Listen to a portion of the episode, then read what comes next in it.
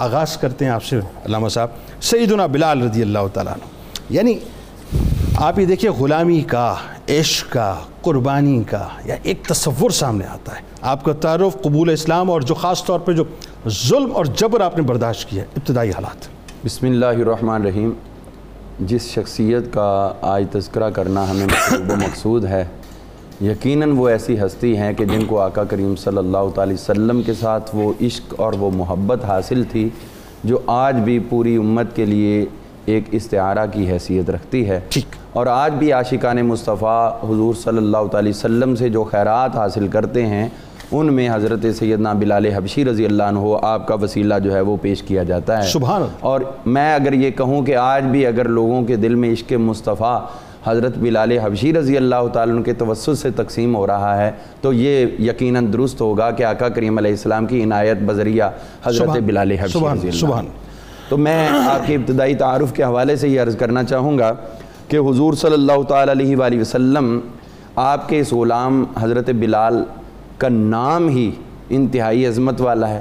بلال کا مطلب ہی تر رکھنے والا ہو سبحان اللہ تازگی دینے والا۔ سبحان اللہ۔ تو آج بھی ہمارے عشق کو ہماری محبتوں کو تازگی سبحان عطا اللہ فرما رہے سبحان ہیں۔ اللہ سبحان اللہ۔ تو حضرت بلال حبشی رضی اللہ عنہ آپ کے والد کا نام رباح تھا۔ ٹھیک ہے۔ آپ کی والدہ محترمہ کا نام حمامہ تھا۔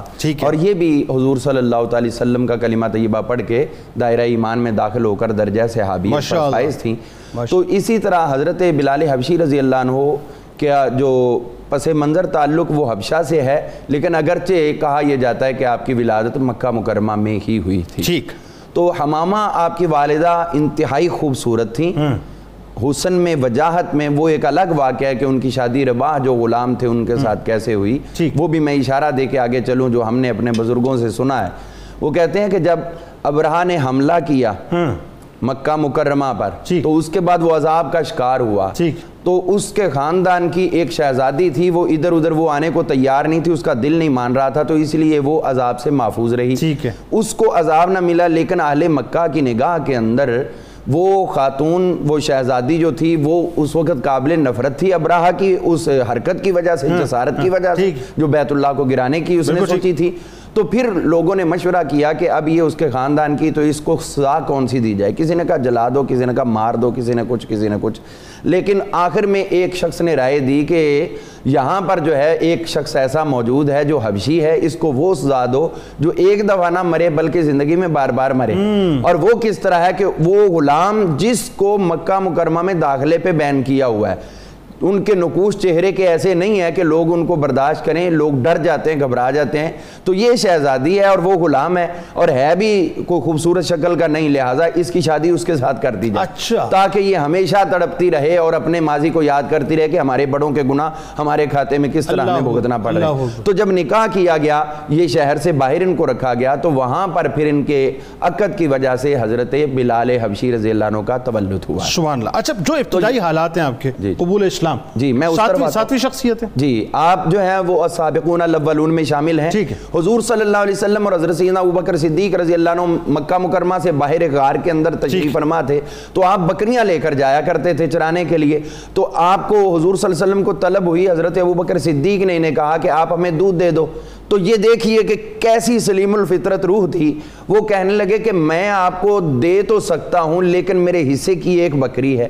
باقی بکریاں میری ہیں نہیں تو میں ان پہ تصرف کیسے کر سکتا ہوں؟ یہ دیکھیے کہ کس طریقے سے سلیم روح تھی اور آقا کریم علیہ السلاۃ والسلام کی طرف میلان ہو رہا ہے۔ تو حضور صلی اللہ علیہ وسلم مسکرائے آپ نے اور میں کہ یہ بچہ تو بالکل پڑھا لکھا معلوم ہوتا ہاں۔ ہے جوانی کی عمر میں آپ نے ان کو شفقت کے ساتھ اپنا بچہ قرار دیا۔ تو آپ نے اور میں کہ تمہاری جو بکری اس میں سے تو لے سکتا ہوں۔ اس نے کہا وہ تو اتنی کمزور ہے لاچار ہے اس کے تو جسم میں دودھ مشکل ایک آدھ گلاس بنتا ہے اور وہ شام کو میں پیتا ہوں اور ابھی تو آئے ہیں تو اس کے پاس تو ہے کچھ نہیں۔ آپ نے اور میں اجازت دینا تمہارا کام ہے پی لینا ہمارا کام ہے۔ ہاں۔ تو اس نے عرض کیا حضور اگر دیتی تو لے لیں۔ آپ نے دستے شفقت پھیرا جب اس کا دودھ نکالا تو اتنا دودھ نکلا اتنا دودھ کہ آپ نے سب سے پہلے فرمایا بلال لو تم پی لو۔ آہا ہا ہا وہ کہتے ہیں کہ دن میں پہلی مرتبہ مجھے دودھ پینا نصیب ہو رہا تو حضور کی برکت سے نصیب اللہ ہو رہا ہے۔ تو حضرت ابو بکر صدیق نے حضور نے خود نوش فرمایا۔ اس کے بعد ہم دیکھتے ہیں کہ جب آپ آگے بڑھتے ہیں حضور صلی اللہ علیہ وسلم کی کلمہ طیبہ پڑھتے ہیں۔ یہ تین دن میں ضرور ذکر کرنا چاہوں گا کہ آپ تین دن وہاں رہے یہ تین دن بکریاں لے کے جاتے رہے۔ اور حضور کی برکت سے وہ خوب فربا ہو کر واپس آتی۔ تو ابو جہل نے اس وقت کہا عبداللہ بن جدعان سے جس کی وہ بکریاں تھی ہاں۔ وہ کہنے لگے سمجھ نہیں آتی تیری بکریاں پہلے بھی یہی لے کے جاتا تھا اور ادھر ہی لے کے جاتا تھا۔ اور اب یہ لے کے آتا ہے تو اب ان کے پیٹ جو بھرے ہوتے ہیں اور بڑی مجھے موٹی نظر آ رہی یہ کیا وجہ ہے؟ وہ کہنے لگے یہ تو سمجھ نہیں آتی اسی سے پوچھے تو انہوں نے وہ راز تو نہ بتایا۔ وہ اب یہاں پہ ابو جہل کہنے لگا مجھے تو لگتا ہے یہ ابن ابی کبشا حضور صلی اللہ علیہ وسلم کی طرف نسبت کر کے وہ غائب ہے مکہ سے جدھر یہ جاتا ہے وہ ادھر ہوں گے یہ انہی کی برکت سے بکریوں کے پیڑ بھرے ہوئے ہوتے ہیں۔ تو اس طرح جو ہے حضرت بلال حبشی رضی اللہ عنہ حضور صلی اللہ علیہ وسلم کی طرف آئے۔ ہم میں اشارتاً بات کرتا ہوں وقت کی قلت کو پیش نظر رکھ کے کہ آپ کے اوپر جو ظلم و ستم کیے گئے۔ اور وہ اس قدر تھے کہ انگارے جلا کے جب آپ کو لٹایا جاتا چربی پگھل جاتی۔ حضرت عمر فاروق رضی اللہ نے ایک مرتبہ خواہش کی کہ آپ مجھے وہ کوئی نشان تو دکھائیں جو مکہ میں سزا دی جاتی تھی۔ تو آپ نے اپنی پشت سے جب قمیض ہٹائی تو وہاں پر وہ سفید چربی کے نشانات موجود تھے۔ حضرت عمر فاروق رضی اللہ اس پہ ہاتھ پھیرتے ہوئے آپ کی آنکھوں سے آنسو نکل رہے تھے کہ بلال ہم نے بھی اسلام قبول کیا، آپ نے بھی کیا، لیکن ایسا کوئی ظلم ہمیں دیکھنے کو نہیں ملا۔